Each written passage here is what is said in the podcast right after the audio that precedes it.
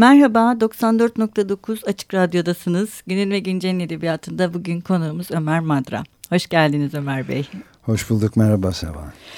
Ee, biz Aralık ayında e, Oğuz Atay'ın 40. ölüm yıl dönümü anısına bütün Aralık ayındaki programlarımızı ben yani günün ve güncel edebiyatı programlarını Oğuz Atay'a ayırmayı düşündüm. Radyoda ayrıca yine Oğuz Atay'ın 40. ölüm yıl dönümü anısına e, Tilbe Sarıl'ın okuduğu Tehlikeli Oyunları yeniden yayınlıyor. Ee, Ömer Bey'le de e, sanırım ilk defa Oğuz Atay hakkında konuşacaksınız. evet.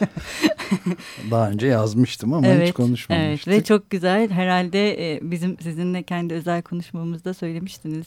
Hayatımda en çok gurur duyduğum şeylerden birisi bu tutunamayanların ön sözü. Gerçekten herhalde olağanüstü bir şey olsa gerek. Bu Türkçenin sanırım en büyük eserlerinden birinin sizin ön sözünüzle yayınlanıyor oluşu yıllardır. Evet. Nasıl bir duygu? Enis Batur'un da var ama asıl e, gurur duyduğum şey tabii e, esas itibariyle Oğuz Atay'ın e, kendi deyimiyle yaşarken unutulmuş olan bir yazarın biraz da tesadüflerin yardımıyla yeniden keşfedilmesinde bir rol oynamış olmak. O yüzden zaten ön sözde yazma bana düştüğü normalde pek o zamanlar hele hiç yaptığım bir iş değildi ama Oğuz Atay'ın e, tekrar Türkiye'de ve hatta dünyada e, edebiyat e, dünyasında e, e, okuruna kavuşmasında e, karınca kararınca ama önemli bir rol oynamış olmanın verdiği çok e, büyük bir gurur var.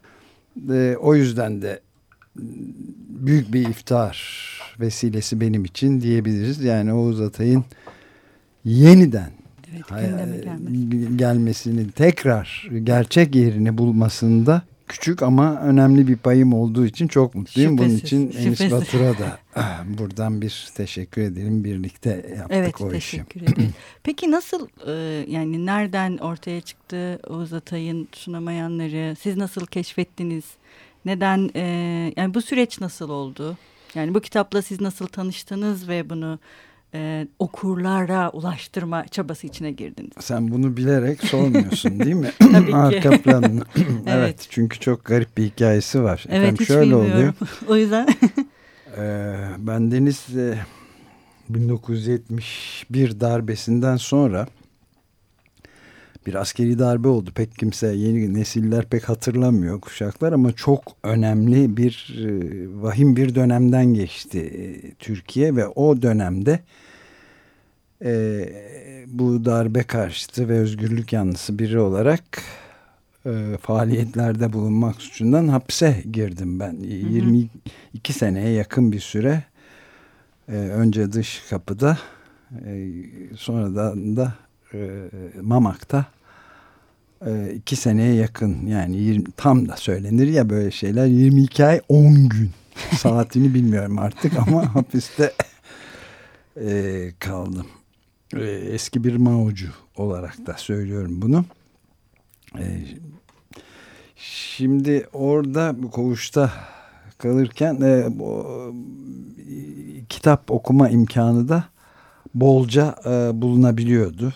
Hı hı. Şimdi daha zorlu bazı şeylerden geçiliyor ama o zamanlar e, her şey mümkündü. Yani Lenin'in eserleri de Marx'ta ve başka eserlerde. Fakat ben e, onları tercih etmemeye karar vermiştim. Onlardan yeterince meşbu olmuştum eski deyimle dolmuştum. Dolayısıyla başka e, ve klasikleri okumaya mesela.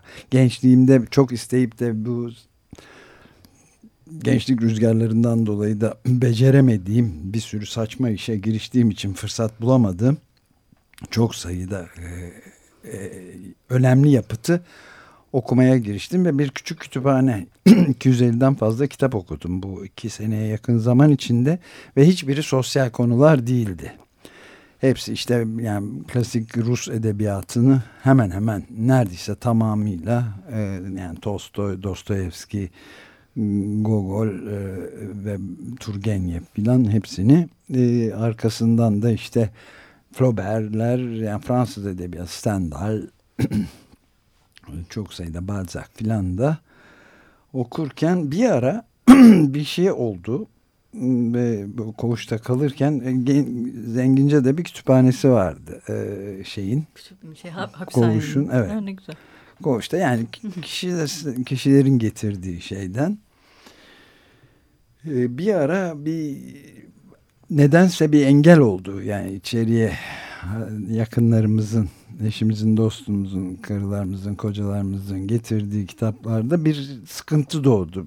Sebebini hiç hatırlamıyorum. Fakat eyvah ben ne yapacağım şimdi bir hafta boyunca hiç okuyacak bir şeyim yok gibi bir duyguya kapıldığımı hatırlıyorum. O sırada aynı koğuş içinde e, o minik kütüphanede tırnak içindeki kütüphanede e, bir kitap e, keşfettim arkadaşların kitaplarından biri e, ve o, o Sevin Seydi'nin çizimleriyle olağanüstü bir e, çarpıcı e, kapağıyla bu tutunamayanları gördüm. Bu nedir ya filan diye hiç duymadığım bir şey. Halbuki üstünde de yazıyor ki bu TRT ödülünü de büyük ödülünü de kazanmış bir kitap oldu. Bir sene önce olmuş bu yayınlanmış. Ben 1972'den bahsediyorum. Bu 1971'de olan bir şey. Ve çok çarpıcı buldum kapağı da. Ya arkadaşlar dedim bunu ben alıyorum filan bir okuyayım. Böyle tamam dediler filan.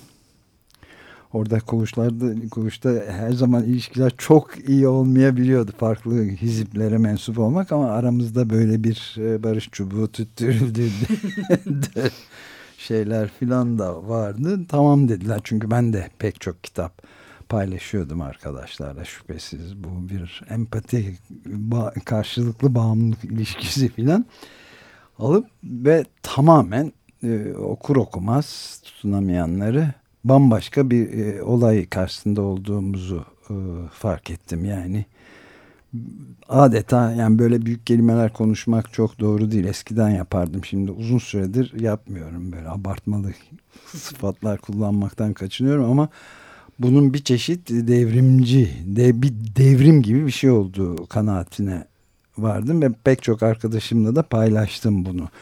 Yani benim sayemde Oğuz Atay'ı öğrenen epey arkadaşımız da olmuştur. Başta hapishanedeki dostlar olmak üzere. Ee, yani baştan sona hem e, tekniği açısından hem e, yani stream of consciousness dediğimiz işte bilinç e, akışı e, tekniğini hem de böyle Joyce biraz evet. Joyce vari ama hiç onu taklit etmeden evet. filan şüphesiz böyle ya da işte e, kayıp zamanın peşinde evet, La Recherche du Temps Perdu Proust'un Marcel Proust'un yani olağanüstü bir teknik ama aynı zamanda da Türkiye'nin kendine özgü e, Türkiye kültürünün kendine özgü şeylerini de müthiş bir e, çok keskin bir mizah aynı zamanda da trajik bir evet. boyutuyla ele alan. Ya işte bu bizim hikayemiz benim hikayem filan oluyor her okuyanda yani evet, sanıyorum yani ben evet, öyle evet. oldum en azından ve e, müthiş bir şey oldu. E, şimdi bu ondan sonra ben diğer bir kitabı daha var. Tehlikeli oyunları da yayınlanmıştı sanıyorum. Onu da getirip içeride okudum filan ve yani Türkiye'nin o güne kadar okuduğum ki biraz merakım vardı yani çeşitli yazarlarını okumak e, en önemli yazarlarından biri olduğuna kanaat getirdim. E, ve çıkar çıkmaz da işte çıktı çıkarsak günün birinde onunla e, muhakkak bir bağ kurmalıyım filan feşmekan dedim yani çok derinlemesine etkiliyor filan e, ve hayatımın hem en iyi hem de en talihsiz olaylarından biri ikisi birden oldu bu sayede yani yıllar, yıllar sonra unutuldu Oğuz Atay bu ödül kazanmasına filan rağmen evet. kendisinin de daha sonra o kayıp günlüğünde e, evet. e, olduğu gibi söylediği gibi e, ben yaşarken unutulmuş evet. biriyim dedi ve şimdi övünülecek şey iftihar edilecek şey şu e, Oğuz Atay'ı yıllar sonra ben e, üniversiteden ayrılıp e, istifa edip bu YÖK dolayısıyla 1982'de e, daha doğrusu işte tepeden inme bir şeyin akademik özgürlüklere aykırı olduğunu söyleyerek istifa dilekçeme de bunu yazıp ayrıldıktan sonra tesadüfen yolun Milliyet gazetesine düştü. Başka da bildiğim bir şey yok. İşte okuma yazma birazcık. Ondan sonra gene hapishaneden tanıdığım Altan Öymen'in hmm. de o bana Almanca öğretiyordu. Ben de ona Fransızca dersleri hmm. veriyordum. Çok hoş bir ilişkimiz vardı ama o erken tahliye oldu. Ne iyi ne iyi ki. ben o zamanlar Almanca'da e, dergileri falan okuyacak hale gelmiştim. Şimdi unuttum tekrar. Hı Ama e, Altan Ömen'in de e, müdahalesiyle e, o Milliyet Gazetesi'nde o zaman şeydi. E, genel yayın yönetmeni iki genel yayın yönetmeni vardı. Öbürü de Tarhan Bey Tarhan Erdem ve müthiş bir dönemdi. Beni oraya aldılar. Enis Batur da aynı tarihte geldi. Biz böyle bir kültür servisi vesaire gibi bir, e, bir de Sevin Okya'ydı aramıza hmm. bir de Oruç Aroba işte evet. üç silahşörler ve D'Artagnan Sevin Okyay olarak e, daha sonra katıldı Sevin biz böyle Avrupa Kültür Avrupa Ülkeler Ansiklopedisi filan çıkarttık ama bu arada ilginç bir şey oldu. E, bir orada e, çalışan insanlardan biri e, vasıtasıyla öğrendim ki Oğuz Atay'ın günlüğünün birisi benim, benim elimde var gibi bir şey söyledi. Düşüp bayılıyordum yani hakikaten bir spazm geçiyorum. Oh. Kayıptı çünkü o biliniyor. Hmm. Oğuz Atay e, maalesef hayata veda etmişti çok genç yaşta 42 yaşında. En büyük üzüntümü de bu arada söyleyeyim işte bir türlü gerçekleştiremedim görüşmeyi tanışmayı e, kendisiyle çok acayip Denk, bir iş oldu. Yani bunu becerem yani insan bazı şeyleri yapamıyor. Ömür boyu da bunun pişmanlığını duyuyor. Hala da duyuyorum. Yani ya sizin kitabınızı, kitaplarınızı çok beğen, harika bir yazarsınız, mükemmel bir insansınız filan gibi bir laf edip o kadar. Yani tanışmaktan şey. Bunu söyleyememenin büyük sıkıntısını bugün bile içim yüreğimi daraltan bir şekilde duyuyorum. Ama bir de övündüğüm taraf var. İşte neyse konuşuyorduk. Hatta e, Sevin Okyay'ın e, ben e, onu tanıdığını da öğrenmiştim. Evet. Oğuz Atay'ı ilk tanıştığımızda hatta sen Sevin Seydi misin dedim kitabının çizeri ve adı kitabını adı. Hayır değilim ama tanıyorum filan dedi ve neyse o vesilelerle günlüğü bulduk biz. Hı hı. Kayıp günlüğü ve hakikaten unutulmaz bir şeydi. Yayınladık Milliyet, Milliyet gazetesinde Enis Batur'la ve çok Türkiye'nin önde gelen insanlarına da hepsini hatırlamıyorum ama ben bir yazı yazdım. Enis Batur bir yazı yazdı. Çağlar Keyder'e bir yazı ısmarladık. Daha çok önemli bazı başka yazarlara da yazılar evet. ısmarladık ve e, o zamanlar doğrusu öyle ki mesela Altan Nöymen ve Tarhan Bey de tanımıyor, bilmiyorlardı o zaten. Ya bu çok önemli bir şey dedik yani. eşsiz bir iş yapıyoruz. Tabii yapalım dediler. Büyük bir zarafet ve öngörüyle. Fakat bilmiyorlardı. Yani o kadar unutulmuş bir yazardan bahsediyoruz. Bu 82 yılından bahsediyorum. Yani 72'den 82 10 yıl içinde tamamen unutulmuş bir yani yazardan. Neredeyse evet. hiç var olmamış. Evet, Türkiye'nin en önde gelen yazarı ödül de kazanmış ama yok böyle bir şey. Neyse biz yayınladık bunu ve milliyet unutmuyorum. Yani onların yalancısıyım. Memnun musun dediler. Ben daha doğrusu sordum genel yayın yönetmenlerine. E, memnun musunuz yayınlardan diye. E, ya 10 bin falan arttı dediler wow. tirajı Milliyet Gazetesi'nin o zamanki. Yani bu tabii müthiş bir şey kaynağıydı. İşte o zaman ondan sonra da çok hoş bir iş yaptık biz kendimize göre.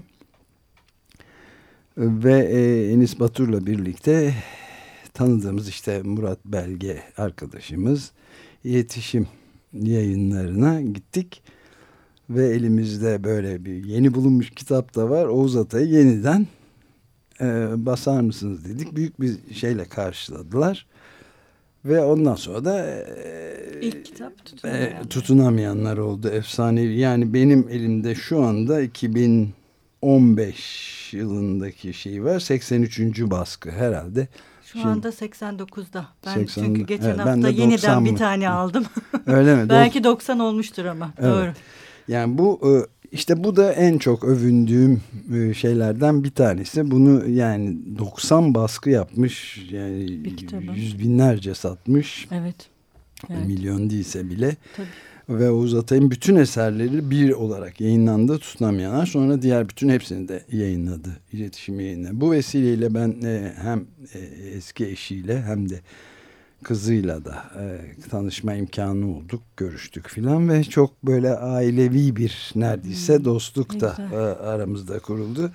Fazla öyle detaya girmedik nasıldı, ne değildi diye fakat e, çok önemli bir e, yazarın e, benzersiz bir yazarın evet. e, Türkiye'ye de kazandırılmasında faydamız oldu. Yani ön sözle gelince işte e, zamanımız var mı? Tabii tabii var, var var. Ee, yani hem Enis Batur şair, yazar hem de bir şey söyleyebilir ben, miyim Ömer evet. Bey? Enis Bey yani Enis Batur tanıyor muydu Oğuz Atay'ı yoksa sizin aracılığınızla mı haberdar ha, biliyordu tabii. Ha, o, Enis o da hali hazırda biliyordu. Yani. Bilmediği hiç kimse yoktur diyebilirim. Yani okumadı. Müthiş bir adamdır Enis yani. Ee, ve çok büyük bir şeyi de vardır. Yani bu, bu, bu böyle bir serüven mesela Enis'e çok yakışır çünkü evet. Edebiyatın büyük bir aşığı olarak onun da katkıda bulunmaktan müthiş mutluluk evet. olduğunu yani sayısız dergi yayınlamıştır. Yayıncılık evet. ve edebiyat şiir filan çok sever.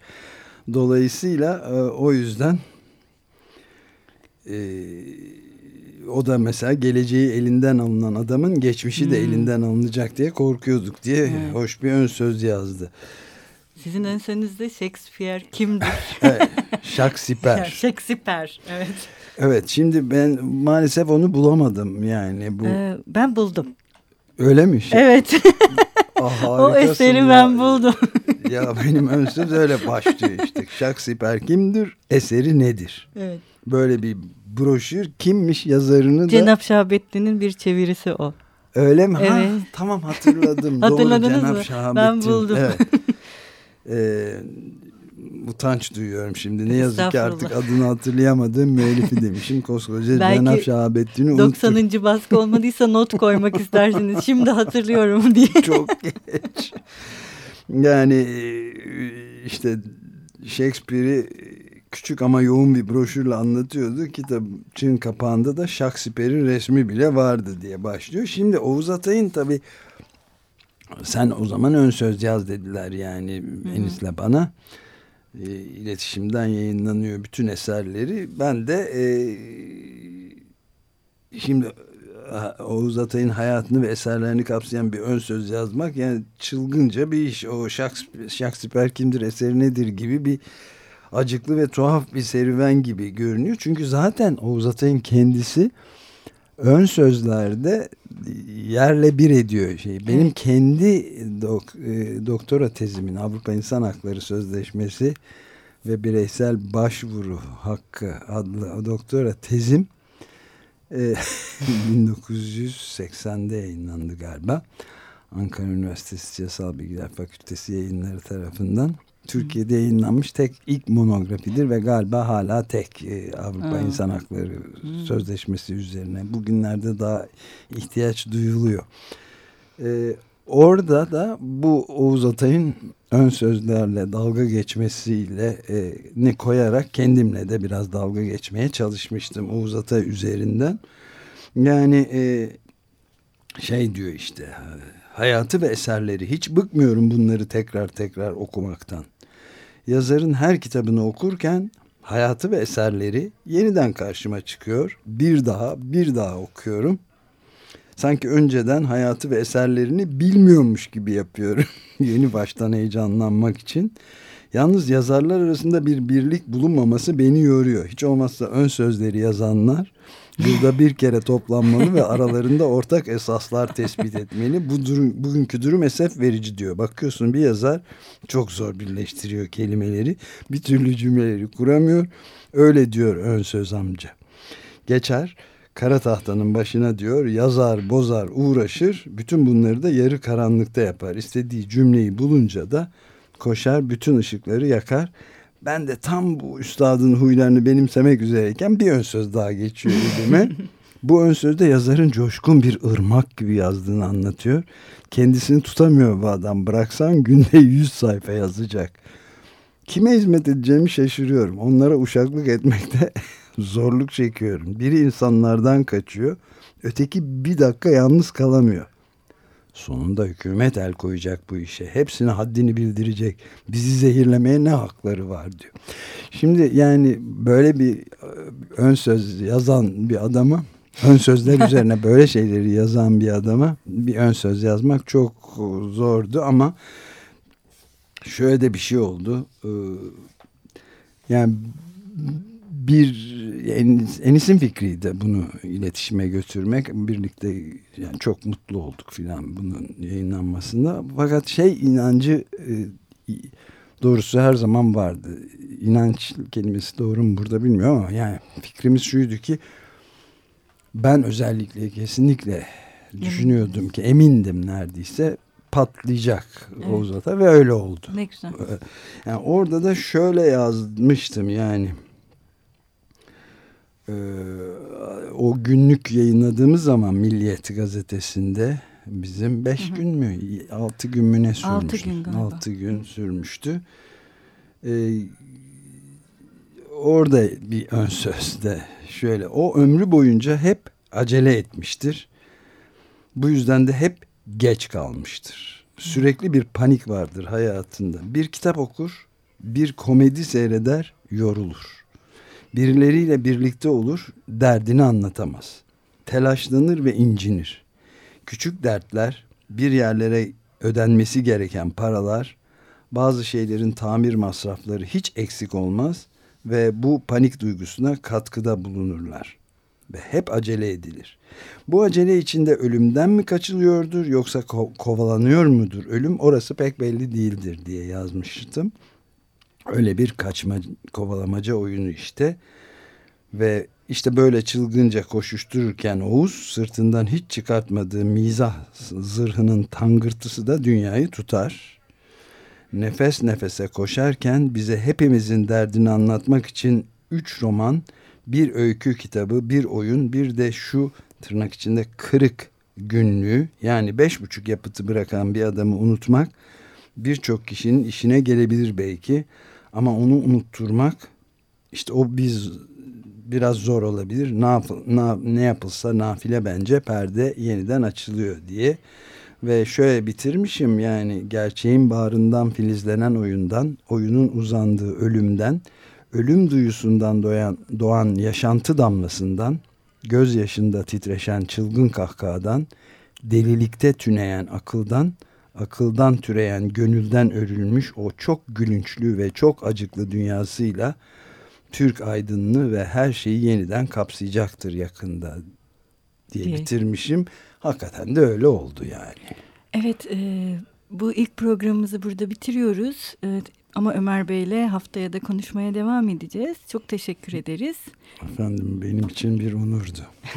Çok sağ olun. Ve sizlere Oğuz Atay'la veda etmek istiyoruz bugün. Hoşçakalın. Görüşmek üzere. 1975'te TRT'de yayınlanan bir dizi var. Bütün Türkiye'yi e, aldı götürdü.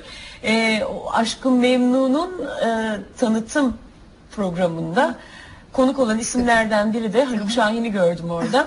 Oğuz Atay ve e, Oğuz Atay Aşkın Memnun ve Halit Refi üzerinden e, tutunamayanlar romanına dair e, ve kendine dair paralellikleri anlatıyor. Evet. Şimdi ona kulak verelim. Halit Siyah'ın romanını ve tabi dolayısıyla insanlarını kendi duyarlılığıma çok yakın buluyorum. Ve bunun çeşitli nedenleri var. Bir kere bir romanına verdiği attan da bildiğimiz gibi Halit Siyah hep kırık hayatları anlatmıştır. Yani benim bugünkü deyimimle tutunamayanları anlatmıştır. Hayata tutunamayan, hayat karşısında genellikle hayal kırıklıklarına uğrayan insanların dramını vermiştir. Bu yönden kendi duyarlılığıma Halit Siyah'ı çok yakın buluyorum. Bu kahramanlar genellikle büyük hayaller kurarlar, yükseklere erişmek isterler. Fakat bazı özellikleri yüzünden yani küçük hesapları, ürkeklikleri, tutuklukları ve endişeleri yüzünden sonunda hep hayal kırıklığına uğrarlar. Fakat e, bu kahramanlara kaderin oyuncağı, kader kurbanı demek de pek mümkün değildir. Çünkü Halit Ziya'nın kahramanları bütün yaşadıkları dramlar boyunca bu dramları bilinçli olarak hissedenler. Yani Halit Siyah'ın kahramanları daima kendileriyle hesaplaşırlar. Bu özellikle benim üzerimde durduğu, çok yakın bulduğum bir e, konu.